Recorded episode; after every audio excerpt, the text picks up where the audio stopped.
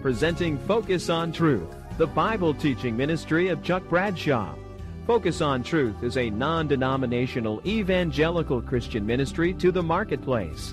Focus on Truth is dedicated to proclaiming the gospel of the free grace of God and helping people understand the practical relevance of the Bible. Join now with Chuck as together we focus on the truth of God's Word.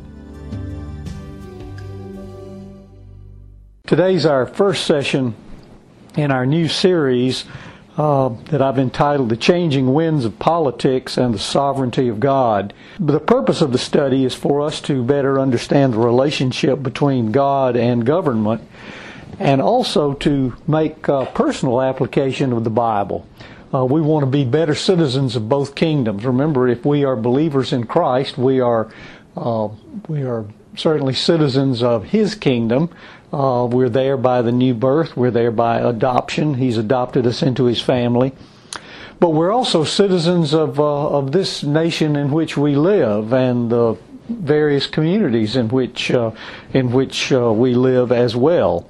And so we want to be good citizens. What, what, what are our responsibilities? What is it that we're supposed to do? What is it that uh, the Bible says is the responsibility of civil government? Uh, we want to take uh, take up all of that. We also, uh, the, but of course, the main purpose of the study is ultimately to glorify God.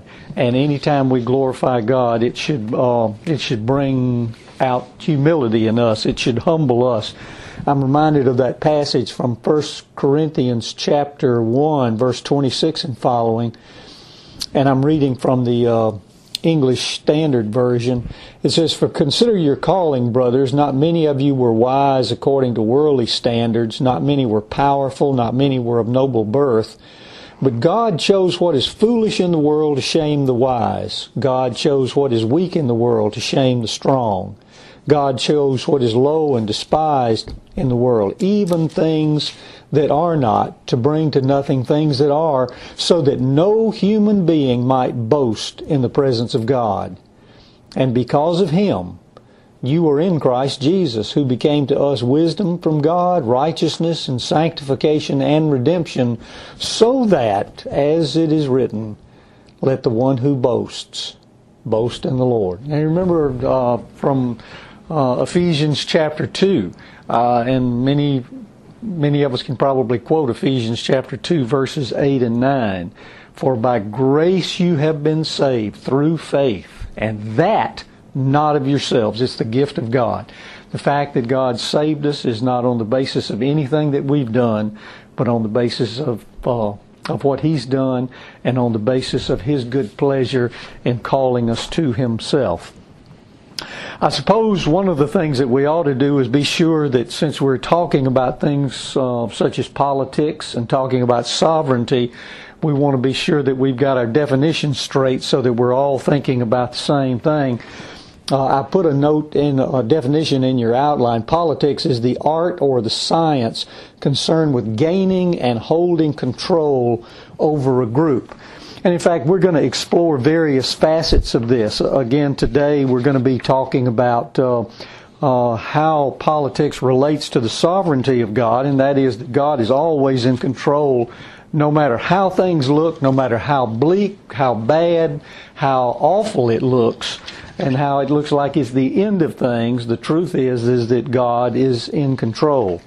In our next session, we'll talk about uh, purposes of civil government, and we'll we'll look uh, closely at Romans chapter 13 and 1 Peter chapter 2, and some passages from Isaiah and Jeremiah as well.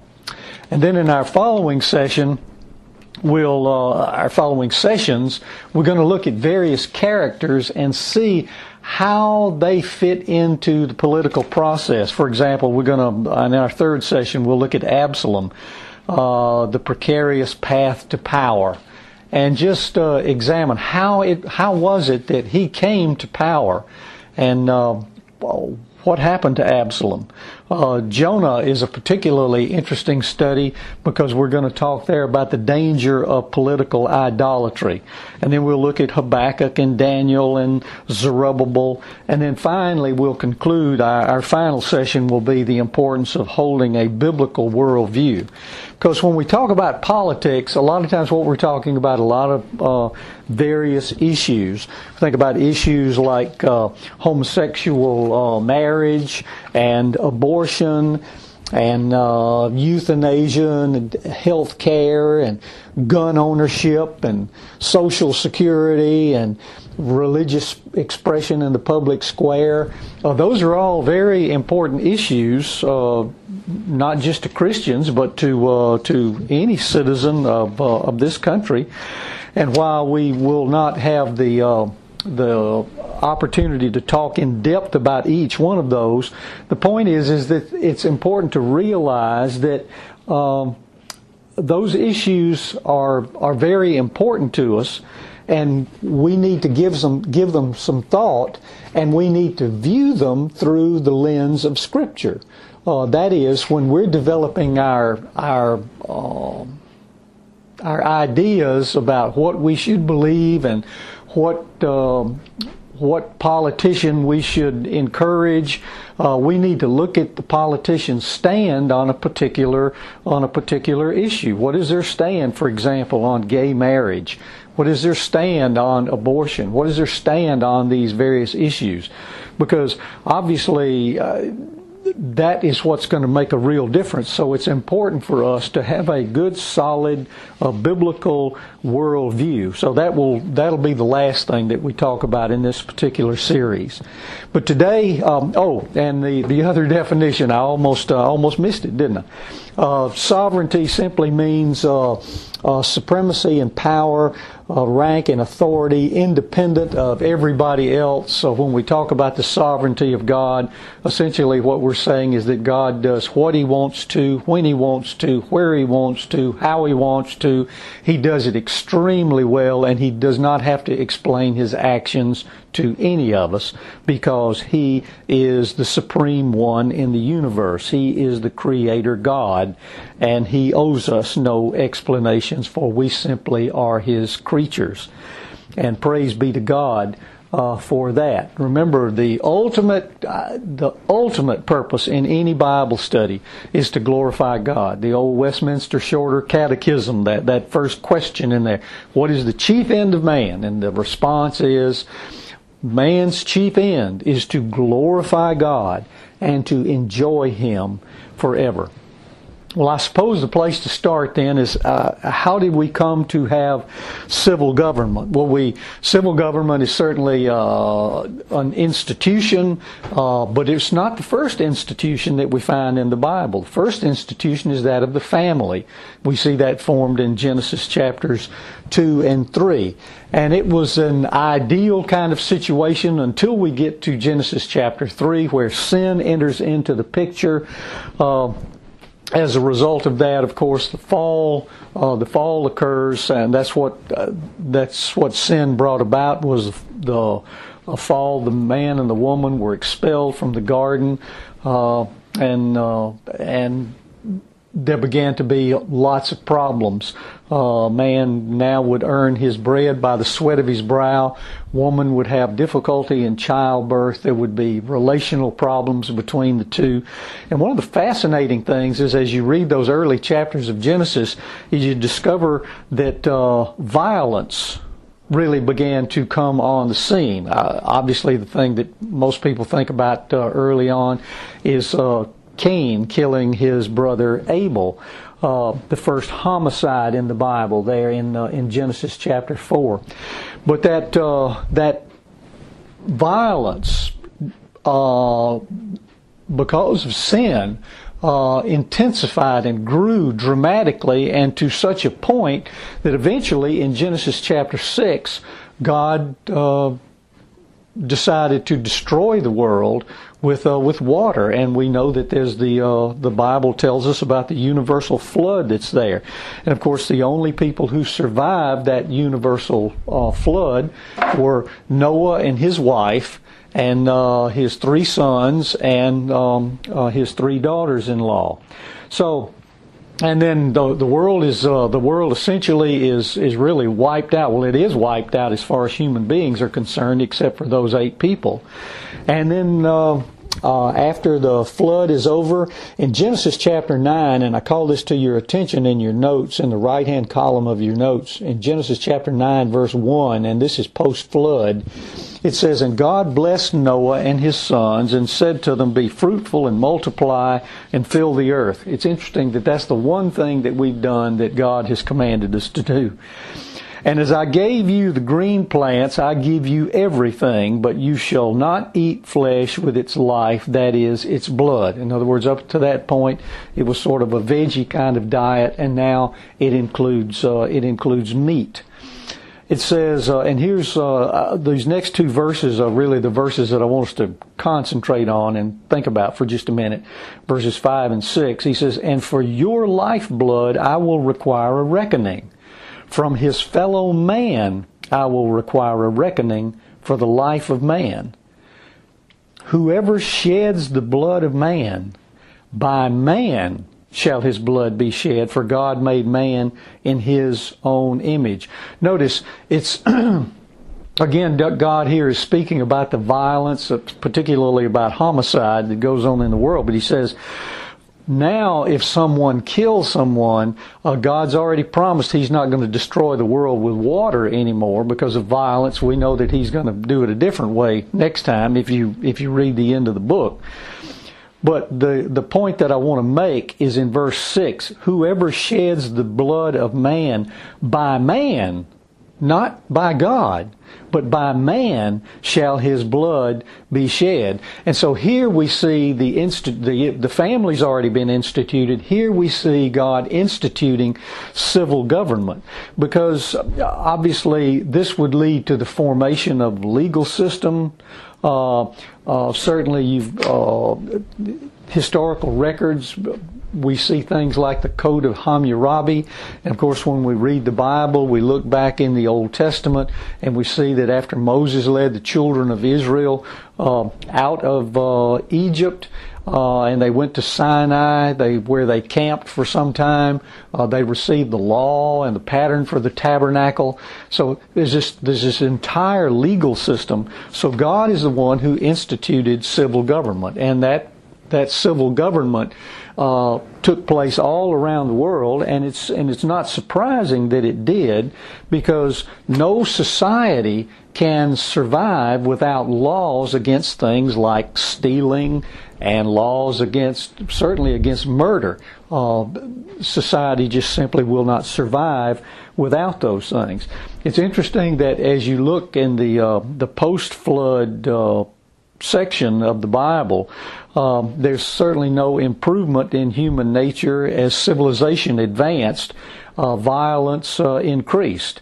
And so it's not surprising that God says, uh, man is going to be accountable for taking other people's lives. And so again, we see this this institution of uh, of civil government. Of course, this would uh, ultimately lead to things like judges and courts. Uh, you wouldn't want to make hasty decisions. You'd want to be sure you had all of the facts.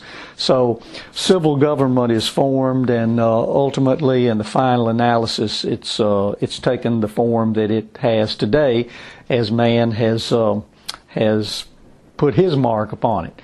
But the thing I want you to to, to note is that God is the one who instituted the family, and it is God who instituted civil government.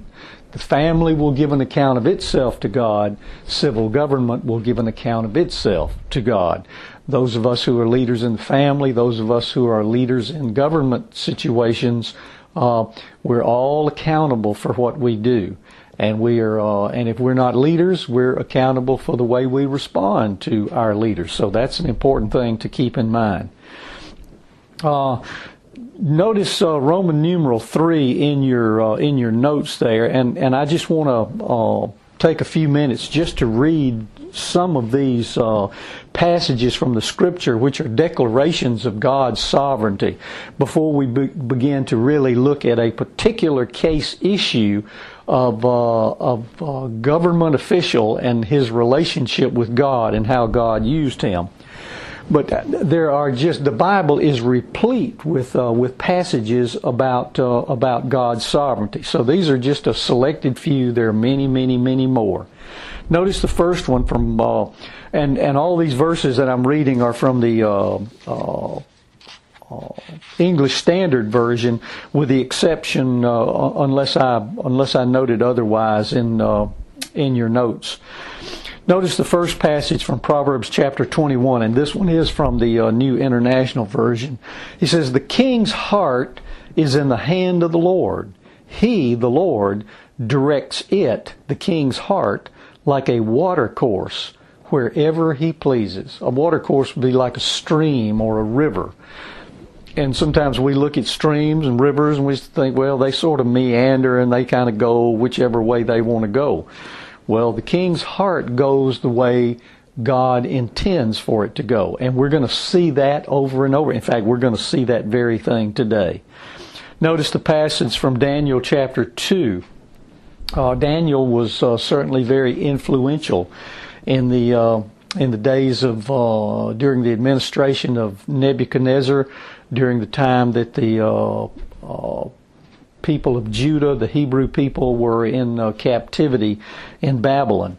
Uh, in Daniel chapter 2, it says, God changes times and seasons. He removes kings and sets up kings. He's the one who uh, puts a person in power. And people will say, well, wait a minute, wait a minute, wait a minute now.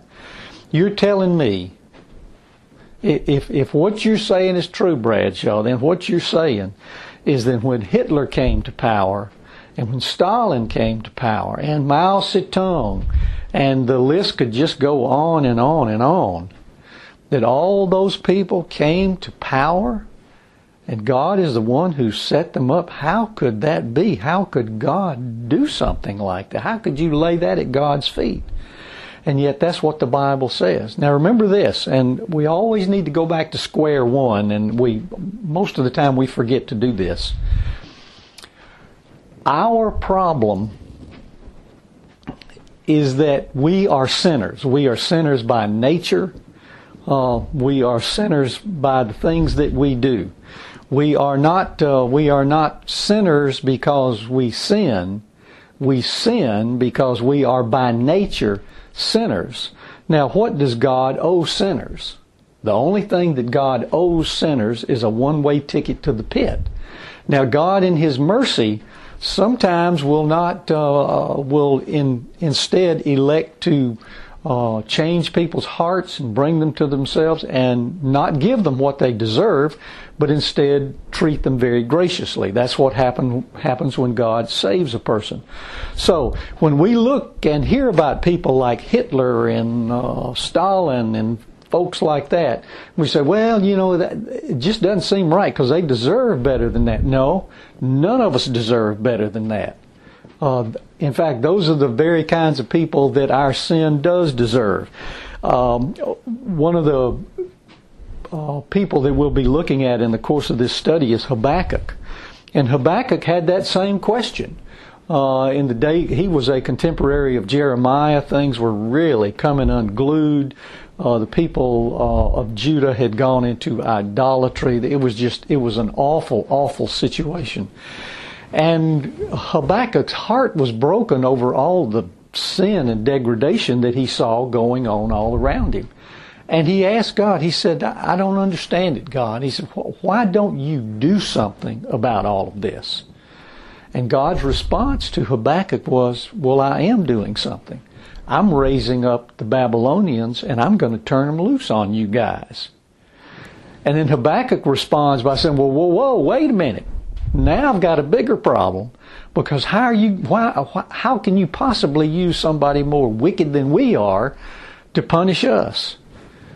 And the response of God and subsequently Habakkuk's response is interesting, and that's one of the things we're going to look at in a in a in a later study as we talk about the importance of trusting God, even in the context of uh, of, of politics.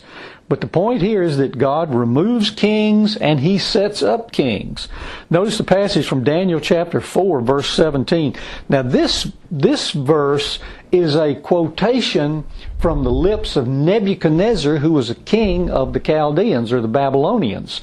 Uh, remember God had, uh, uh, and in fact, in Daniel chapter 4, God had done a tremendous work in the life of Nebuchadnezzar. He had used Daniel in Nebuchadnezzar's life, uh, apparently to uh, eventually bring uh, Nebuchadnezzar to faith. But uh, early on, we see Nebuchadnezzar hear about the power of God whenever uh, uh, Daniel explains to him about the multi-metallic statue there in Daniel chapter 2 and how Nebuchadnezzar is the head of gold. And of course, rather than humbling himself before God, he goes on an ego trip. And then uh, we, uh, the next next thing we see is that Nebuchadnezzar uh, sees the power of God. Where after going on his ego trip, he builds this uh, big uh, thing, apparently like an obelisk, and commanding everybody to bow down and worship it. And remember, the uh, Daniel's three friends refused to do so. As a result, they were thrown into a fiery furnace. Now remember, one of the chief, the chief deity of the Babylonians was a fire god. So this was a contest between God and the chief god of the Babylonians. And of course, the, the three Hebrew guys came out. They didn't even smell like smoke when they came out of the fire. Well, uh, Nebuchadnezzar was impressed with that, but he still, uh, not to the extent that he yielded his life to the true God. And uh, Daniel warned him about that. And then one day, as we, as we see later, uh, Nebuchadnezzar is walking around on his roof and he's just admiring this great Babylon. He said, Isn't this great Babylon that I with my own hands have built? And all of a sudden, this voice comes out of heaven and says, Sovereignty is removed from you today. And it will not be restored until you acknowledge that it is the Most High who has given it to you. Well, Nebuchadnezzar, because of the grace of God, came to see that, and we and so this passage is a quotation from part of what Nebuchadnezzar has to say that Daniel has recorded in Daniel four, and he says that the living may know, Nebuchadnezzar speaking, that the living may know that the Most High rules the kingdom of men, and gives it to whom he will, and sets over it the lowliest of men. The lowliest of men. Nebuchadnezzar was talking about himself. He came to realize his sinfulness. He came to realize how much he needed uh, the Lord. And uh, that's a that's a great verse. It's a great passage. You probably won't hear about it, uh, hear it preached very often in the uh, at the, something like the mayor's prayer breakfast, where it says He sets over it the lowliest of men, because when God puts people in those positions, He intends for those people to humble themselves before them, before Him, because all of it we we are what we are simply by the grace of God. Um, Notice the passage from Jeremiah chapter 18. Um, it says, uh, Then the word of the Lord came to me, O house of Israel, can I not do with you as this potter has done? declares the Lord. Behold, like the clay in the potter's hand, so are you in my hand, O house of Israel.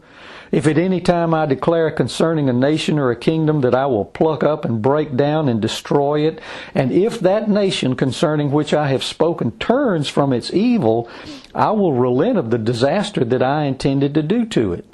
And if at any time I declare concerning a nation or a kingdom that I will build and plant it, and if it does evil in my sight, not listening to my voice, then I will relent of the good that I had intended to do to it. Notice Jeremiah is just saying uh, God is going to be consistent with His character. Certainly, we uh, a great illustration of that is in Jonah, where Jonah, remember, he goes and preaches to the Ninevites, and uh, and they, I mean they were a just terrible, terrible, terrible sinners, and uh, Jonah had his. Uh, well, we're going to talk a lot about uh, about Jonah and and the struggle that was going on within him between his uh, his feelings from a political standpoint and his uh, responsibilities as a prophet. But what happened was that Nineveh turned from its evil ways. I mean, from the king on down. And what did God do? Uh, Jonah had said, you know, in in such and such days, uh, God is just going to destroy you.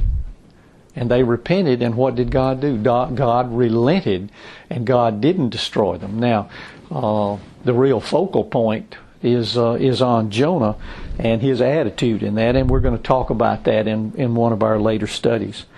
Notice also the passage from Jeremiah 27 where God is speaking and he says, It is I who by my great power and my outstretched arm have made the earth with the men and animals that are on the earth.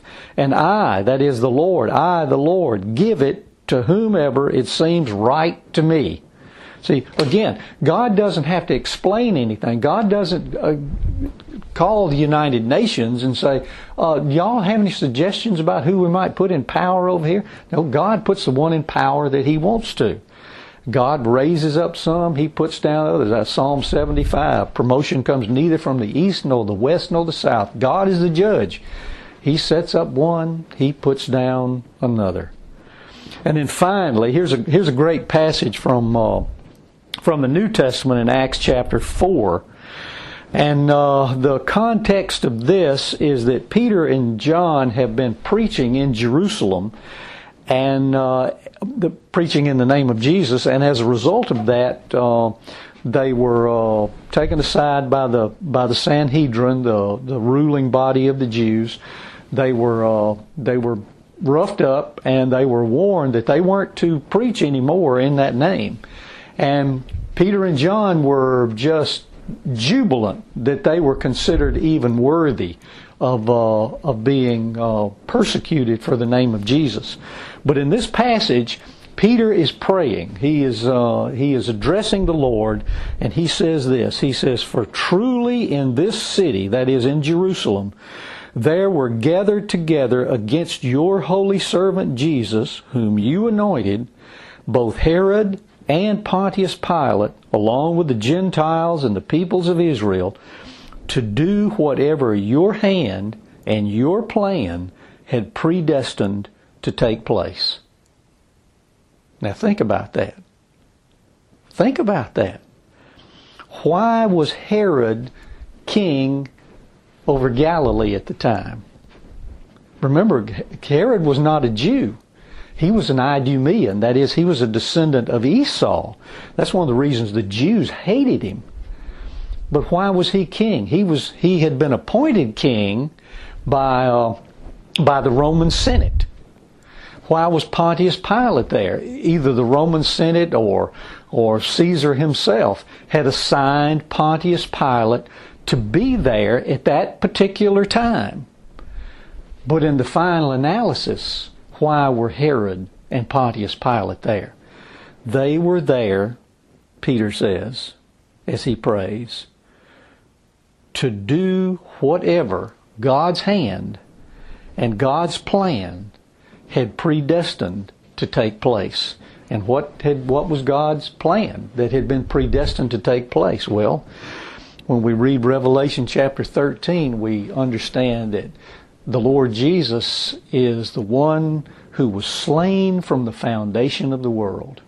And what that tells us is that before God ever even put the first star into space, before He created the universe, He already had His plan for creating man and man's fall and the redemption of man, and that one day God Himself, the second person of the Godhead, would take on human flesh and come and live among us and uh, and die for the sins of all of these people.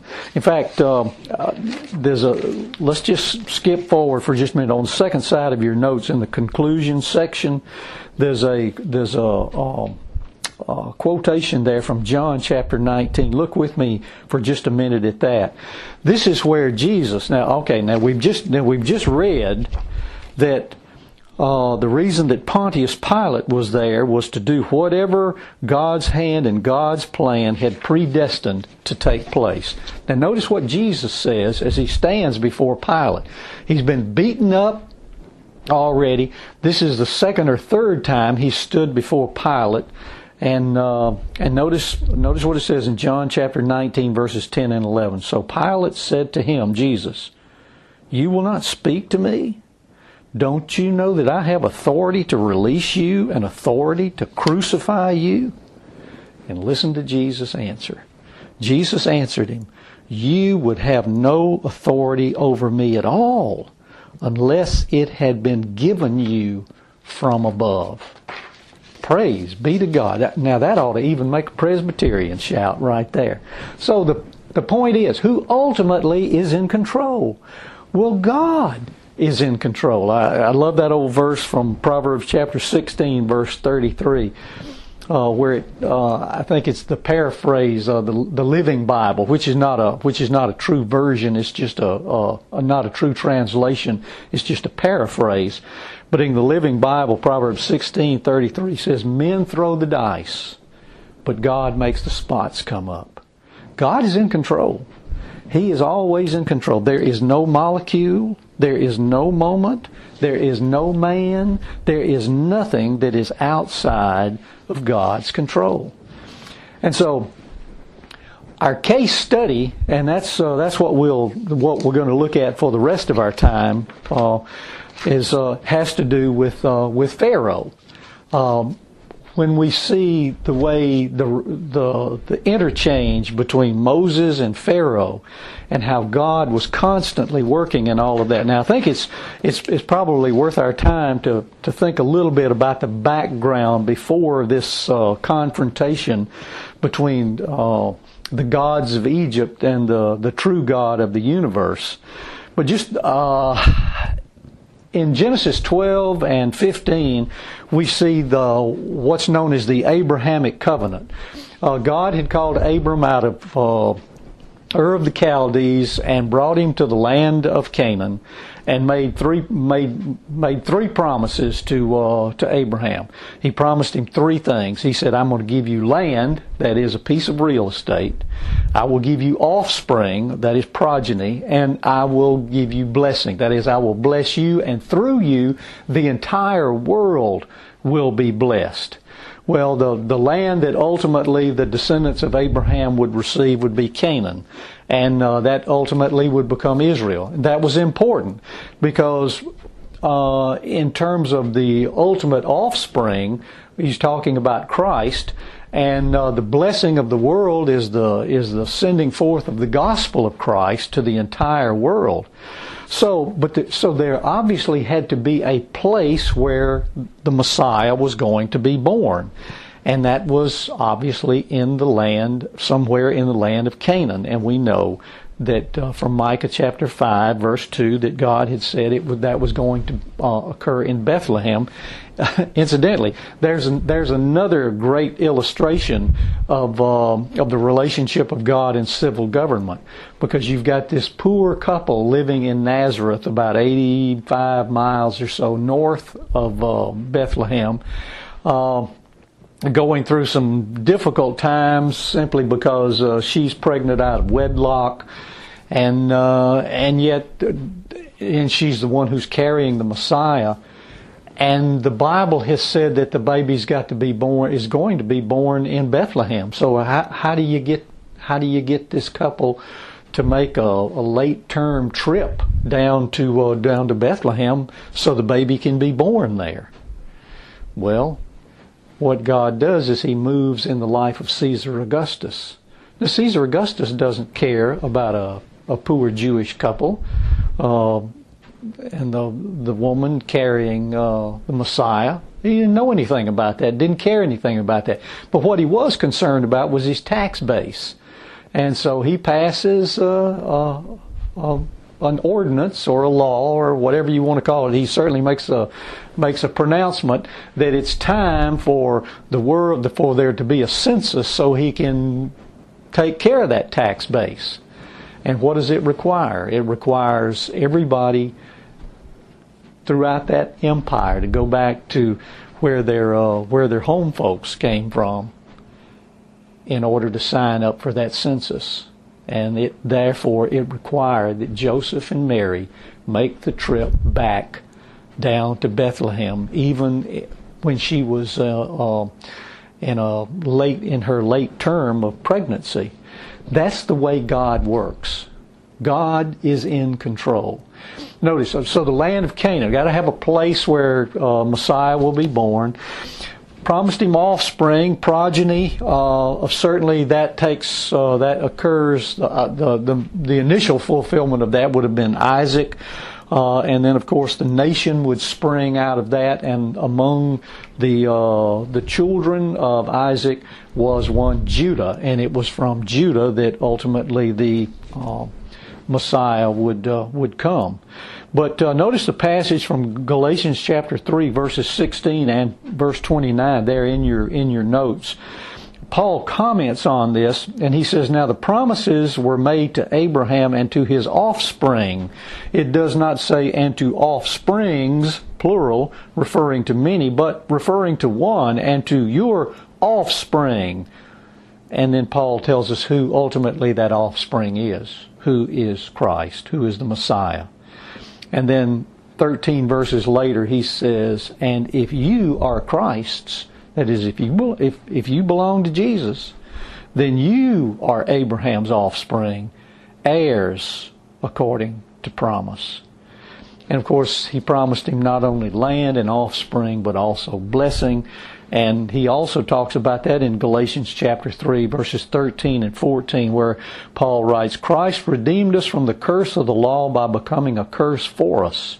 For it is written, Cursed is everyone who is hanged on a tree so that in Christ Jesus, notice, this is only in Christ Jesus. It's not in Muhammad, it's not in Buddha, it's not in anybody else. But in Christ Jesus, the blessing of Abraham might come to the Gentiles. And what is that blessing? That we might receive the promised Spirit through faith. And of course, that comes through the, through the proclamation of the gospel. Well, later, uh, remember when God made that covenant with uh, with Abraham, uh, one of the things that He told Abraham to do, He said, "Okay, now, Abraham," He said, "What I want you to do is I want you to take some animals." And you're to slaughter those animals, cut them in half, and lay those pieces uh, uh, in, in a parallel line with a space between them so that you can walk between them. That's the way they made a covenant. In other words, you kill the animals, you lay them down, and then the two parties making the covenant, in this case it would be Abraham and God, normally what they would do is they would walk through the two pieces and each would make the the vows that they were going to make. I promise that I'll give you the land and the offspring and the blessing. And the idea is, as they pass between those pieces of animals, if I those dead animals, if I don't do what I'm supposed to said I'm going to do, then you have the right to do to me what's been done to these animals. This this this is a serious, serious blood covenant. But uh, what happened was that after Abraham prepared the animals, that uh, it just went later and later in the day, and a- Abraham spent the afternoon just keeping the the turkey vultures away from it because we all know how it is with roadkill. And so Abraham, by the time sun starts to set, Abraham's just exhausted from keeping the keeping the vultures off the uh, off these animals that are there. And Abraham just lies down and goes sound asleep. And while he's asleep, God appears in the form of what the scriptures call a smoking furnace. And God, only God, passed between those dead animals back and forth as he made his promises and confirmed his promises to Abraham. That's what's called a unilateral covenant. What did Abraham promise? He didn't promise anything. He was sound asleep. God said, This is what I'm going to do. This is what I'm going to do, Abraham, regardless of what you do, regardless of when, what anybody else does. I'm going to do it. But in the context of making that promise, God also said this in Genesis chapter 15. He said, Then the Lord said to Abram, Know for certain that your offspring, that's the Hebrews, will be sojourners in a land that is not theirs, that's Egypt, and will be servants there, and they will be afflicted for 400 years. But I will bring judgment on the nation that they serve, that is, bring judgment on Egypt. And they shall come back here, that is, to the land of Canaan, in the fourth generation, for the iniquity of the Amorites is not yet complete. What God's letting out the rope on the Amorites for his own reasons in doing so. But he says, while I'm letting out the rope on these folks and getting Canaan ready, said one of the things that's going to happen is your people are going to be down in Egypt, and it, and they're going to come into a into a, a servile. They're going to be in a servile situation. Well, we know how they got down there. Uh, Joseph was sold into slavery by his ten older brothers. Now, incidentally, there's another example of the sovereignty of God. Because the ten older brothers were just doing it out of hatred for Joseph. But Joseph in Genesis chapter 50, verse 20 said, and this is after his dad had, uh, after their dad, uh, Jacob, had died. He, he looked at those ten older brothers and he said, When you did that, you meant evil against me, but God meant it for good. See what happened? Uh, Joseph is sold into slavery. He's uh, at 17 years old. He's in he's in uh, prison. He's a servant of uh, there in prison for 13 years. In fact, at his 11th year, uh, one of the servants of Pharaoh, uh, well, actually, two of the servants of Pharaoh got in trouble with Pharaoh and were cast in prison, and Joseph attended to them. And they both had dreams, and Joseph explained what their dreams were. And eventually, the uh, wine taster, who was one of the one of the two of Pharaoh's uh, folks, uh, was restored to the throne. And as he started to go, not to the throne, but to the, I guess you could say, the throne room, to Pharaoh's presence. Uh, when he started to go back, uh, Joseph told him, he said, Look, when you get back, now this was after Joseph had been in prison for 11 years. He said, When you get back to Pharaoh, be sure and tell Pharaoh about me. I haven't done anything. Uh, there's no reason that I'm here. Get me out of this place. And the reason I mention that is because Joseph is now 28 years old. And after 11 years in prison, he has no clue why he's there. Now, he's been faithful to God all this time, but he has no clue. It's not until two years later when uh, Pharaoh starts having some strange dreams, and nobody can make head nor tails of the dreams, that the wine taster says, You know what? When I was in the doghouse a couple of years ago, and you threw me in prison for a few days just to get me straightened out, there was a Hebrew man down there who told me exactly what my dreams meant. Pharaoh sends for him, and we know what happened. He's promoted. He becomes the governor or chief operations officer, or whatever you want to call him, over all of Egypt. And yet, after that, it says in Exodus chapter 1, verse 8 and following, Now there arose a new king over Egypt who did not know Joseph. And he said to his people, Behold, the people of Israel are too many and too mighty for us. Come, let us deal shrewdly with them, lest they multiply, and if war breaks out, they join our enemies and fight against us. Therefore they set taskmasters over them to afflict them with heavy burdens. In all their work they ruthlessly made them work as slaves. And you remember, the, the harder they worked them, the more they multiplied. And Pharaoh finally said, Hey, I tell you what we need to do. We just we just need to start getting rid of these male babies. So from now on, every time a male baby's born, uh, a male Hebrew baby, you just need to uh, sacrifice it to the crocs, to the river god. Throw it out there and let the crocodiles get it. And isn't it interesting that when Moses was about three months old, that his mom, Jochebed, put him in a little basket and set him among the reeds in the place where Pharaoh's daughter would come and bathe every day. And and the older sister of that little baby stood to the side and watched to see what would happen. And Pharaoh's attendants found that basket and opened it up, and there's this little, obviously a Hebrew baby. and she took that baby, and it became her baby. And it is interesting that Jochebed was the one who got to nurse and care for the baby up until the time uh, that uh, that he was weaned. So there was a real opportunity for mom and dad to have some true mom and dad, Amram and Jochebed, to have some uh, real input into his life. But he became the uh, the great prince uh, in Egypt, and can you imagine the kind of education that he had, the opportunities that he had? And for 40 years, for 40 years, he served Pharaoh and then came to realize that his uh, his life was really to be with the Hebrews, and he killed uh, he killed an Egyptian. As a result, he had to uh, flee for his life. And for the next forty years, he took care of his father-in-law Jethro's sheep in the Midian desert until one day when he was about 80 years old, as he was wandering through the desert, uh, wandering out there with the sheep, not wandering, but just with the sheep in the in the in the desert area, or just finding pasture for them. Uh, not much pasture in the desert, is there? But anyway, as he's finding pasture for them, he noticed that there's a bush that burned and the fascinating thing about it was uh, not so unusual that bushes caught on fire, but that it was not consumed. And can you imagine, with his mind, he'd been trained scientifically. You know, he had the best education in the world growing up in the household of Pharaoh. And he went over to see about this thing.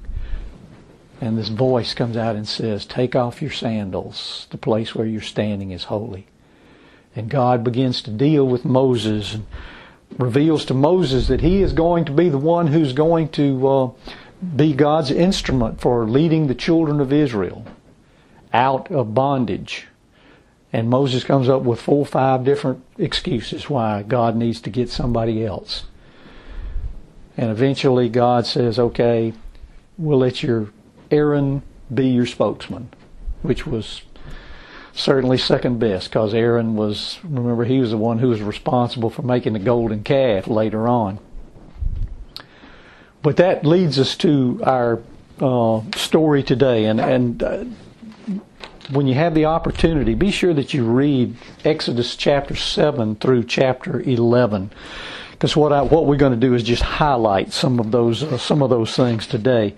But God tells Moses that he's to go to Pharaoh and to speak to Pharaoh and tell Pharaoh, it's time for you to let my people go.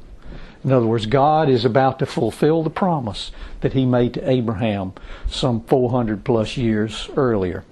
Exodus chapter 7 there in your notes. I know you thought we'd never get back to them. Exodus 7 verse 2. Tell Pharaoh to let the people of Israel go out of his land but I will harden Pharaoh's heart, and though I multiply my signs and wonders in the land of Egypt, Pharaoh will not listen to you. Then I will lay my hand on Egypt and bring my host, my people, the children of Israel, out of the land of Egypt by great acts of judgment.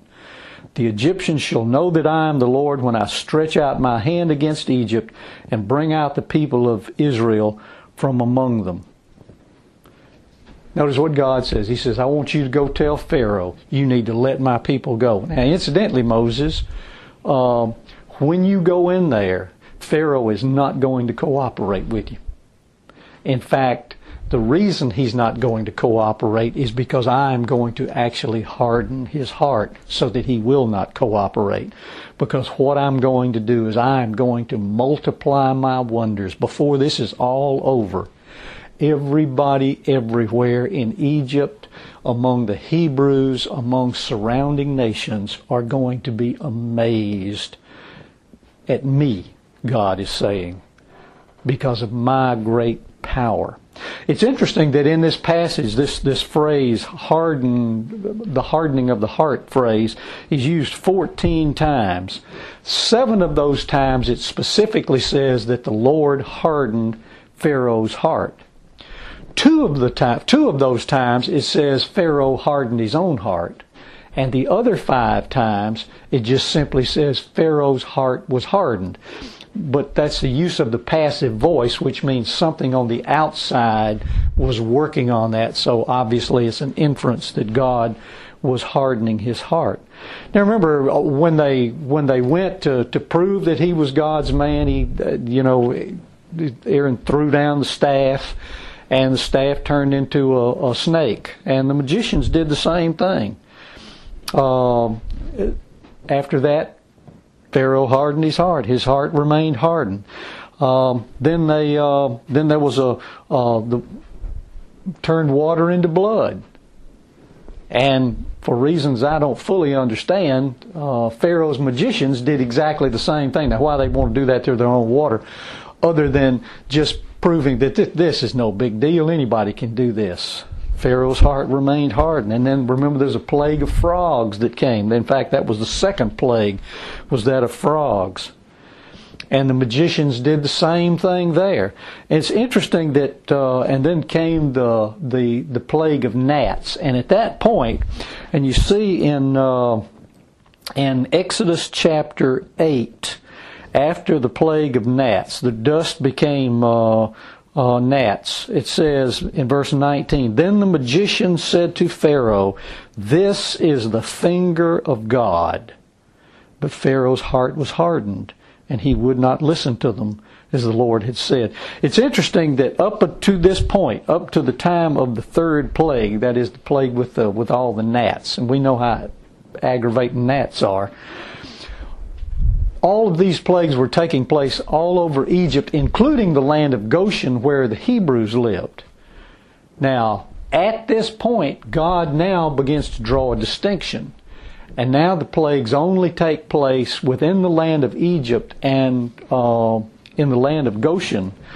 Uh, the plagues did not occur until the time of the tenth plague, which was the death of the firstborn. And of course, that's when um, true believers were required to put the blood on the doorpost and the, the lintel so that uh, so that the death angel would pass over.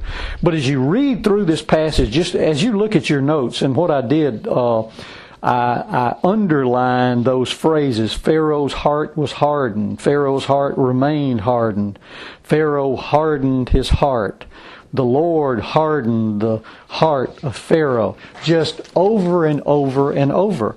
But I want to point you to Exodus chapter 9, verse. Uh, verse uh, well we started verse 13 now this is this is after the seventh plague which were the killing all these hailstones that, that fell and remember these hailstones not only killed people and animals but they also destroyed crops me tell you what in a period of about six to eight months God turned Egypt into an agricultural and ecological disaster area.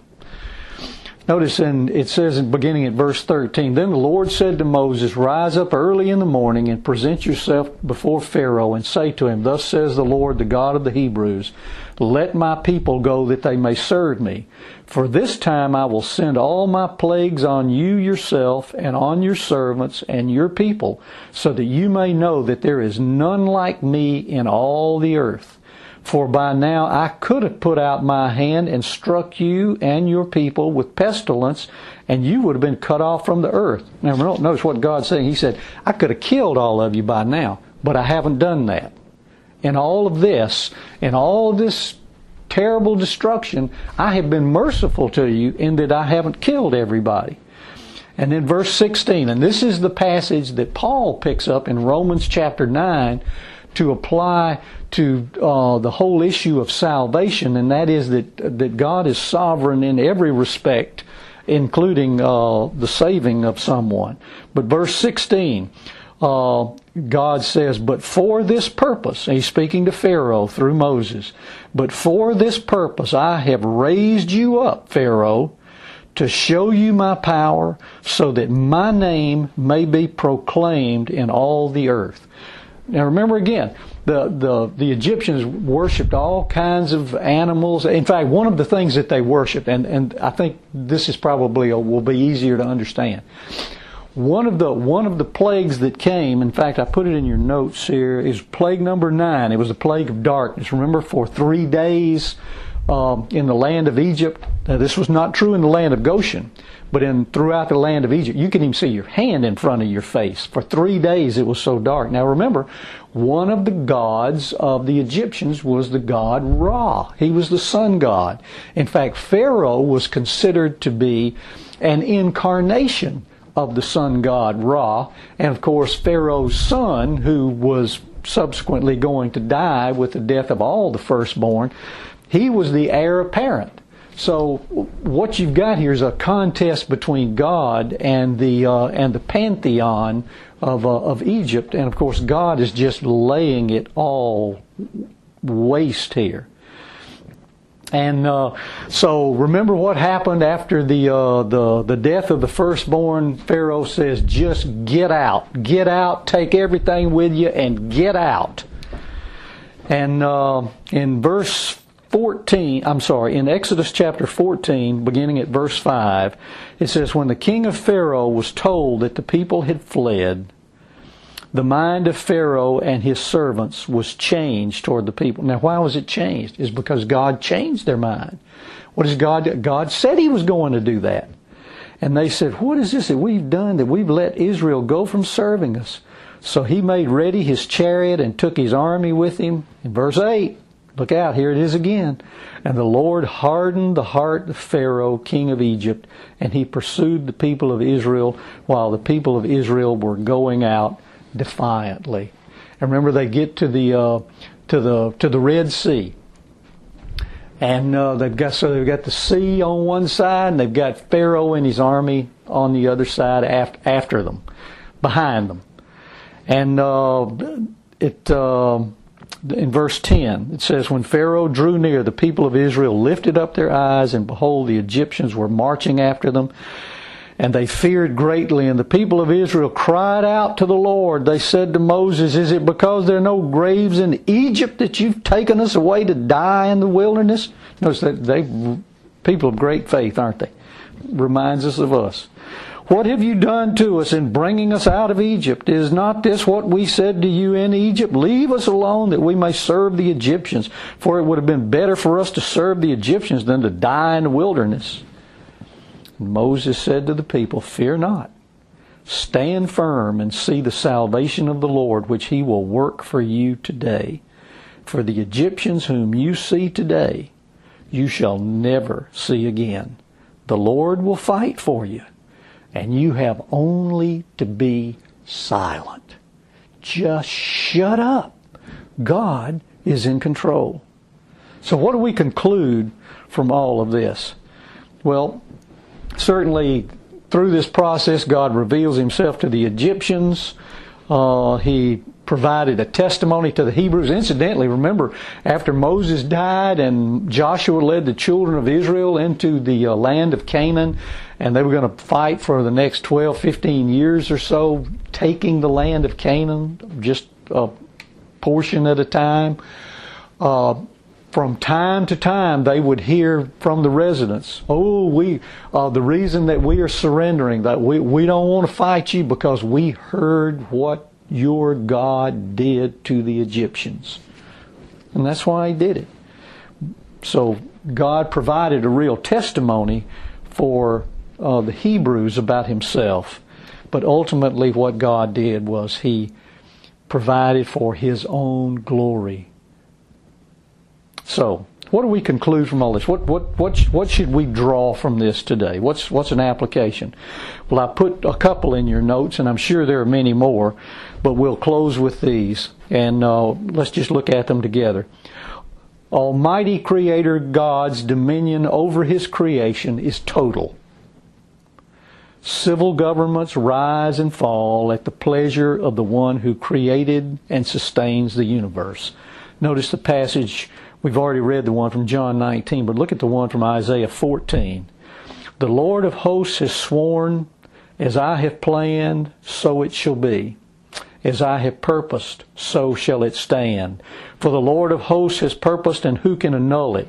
His hand is stretched out, and who can turn it back?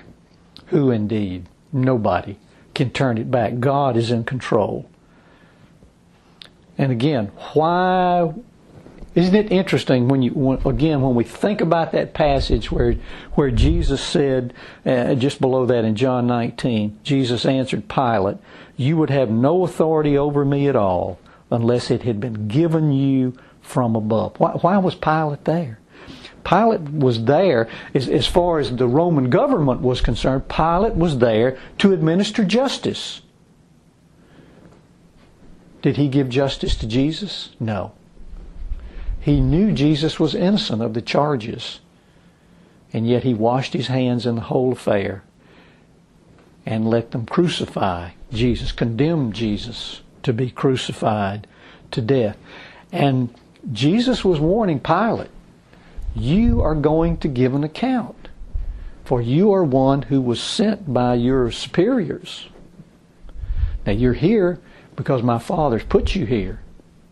But you have a responsibility. You have a responsibility to administer justice, and you're not administering justice. And then finally, Christ will return and will rule with justice and righteousness over all the nations. So, whatever happens politically, there is no reason for us to despair. God's will will be done on earth as it is in heaven. And a lot of us pray that prayer every Sunday. But we're not sure about what we're praying. But the truth is, is that God really is in control. Now, does that mean that we just sit on our backsides and say, well, God's in control. He's going to do what he wants to do. Let's just sit back and see what happens. Doesn't mean that at all. We do have responsibilities to fulfill. You and I have warnings that we need to heed. And that's what we're going to be talking about in the weeks to come. And next next time we'll talk about the purposes of civil government and our responsibilities toward civil government. What what is it that we're supposed to do? Is there ever a time that civil disobedience is uh, is the right thing to do? Is is civil disobedience ever something that essentially we are commanded to do? And some of you may be surprised by the answers. Let's. Uh... You've been listening to Focus on Truth, the Bible teaching ministry of Chuck Bradshaw. Focus on Truth is a non denominational evangelical Christian ministry to the marketplace. Write to Focus on Truth, Box 5367, Columbus, Georgia 31906.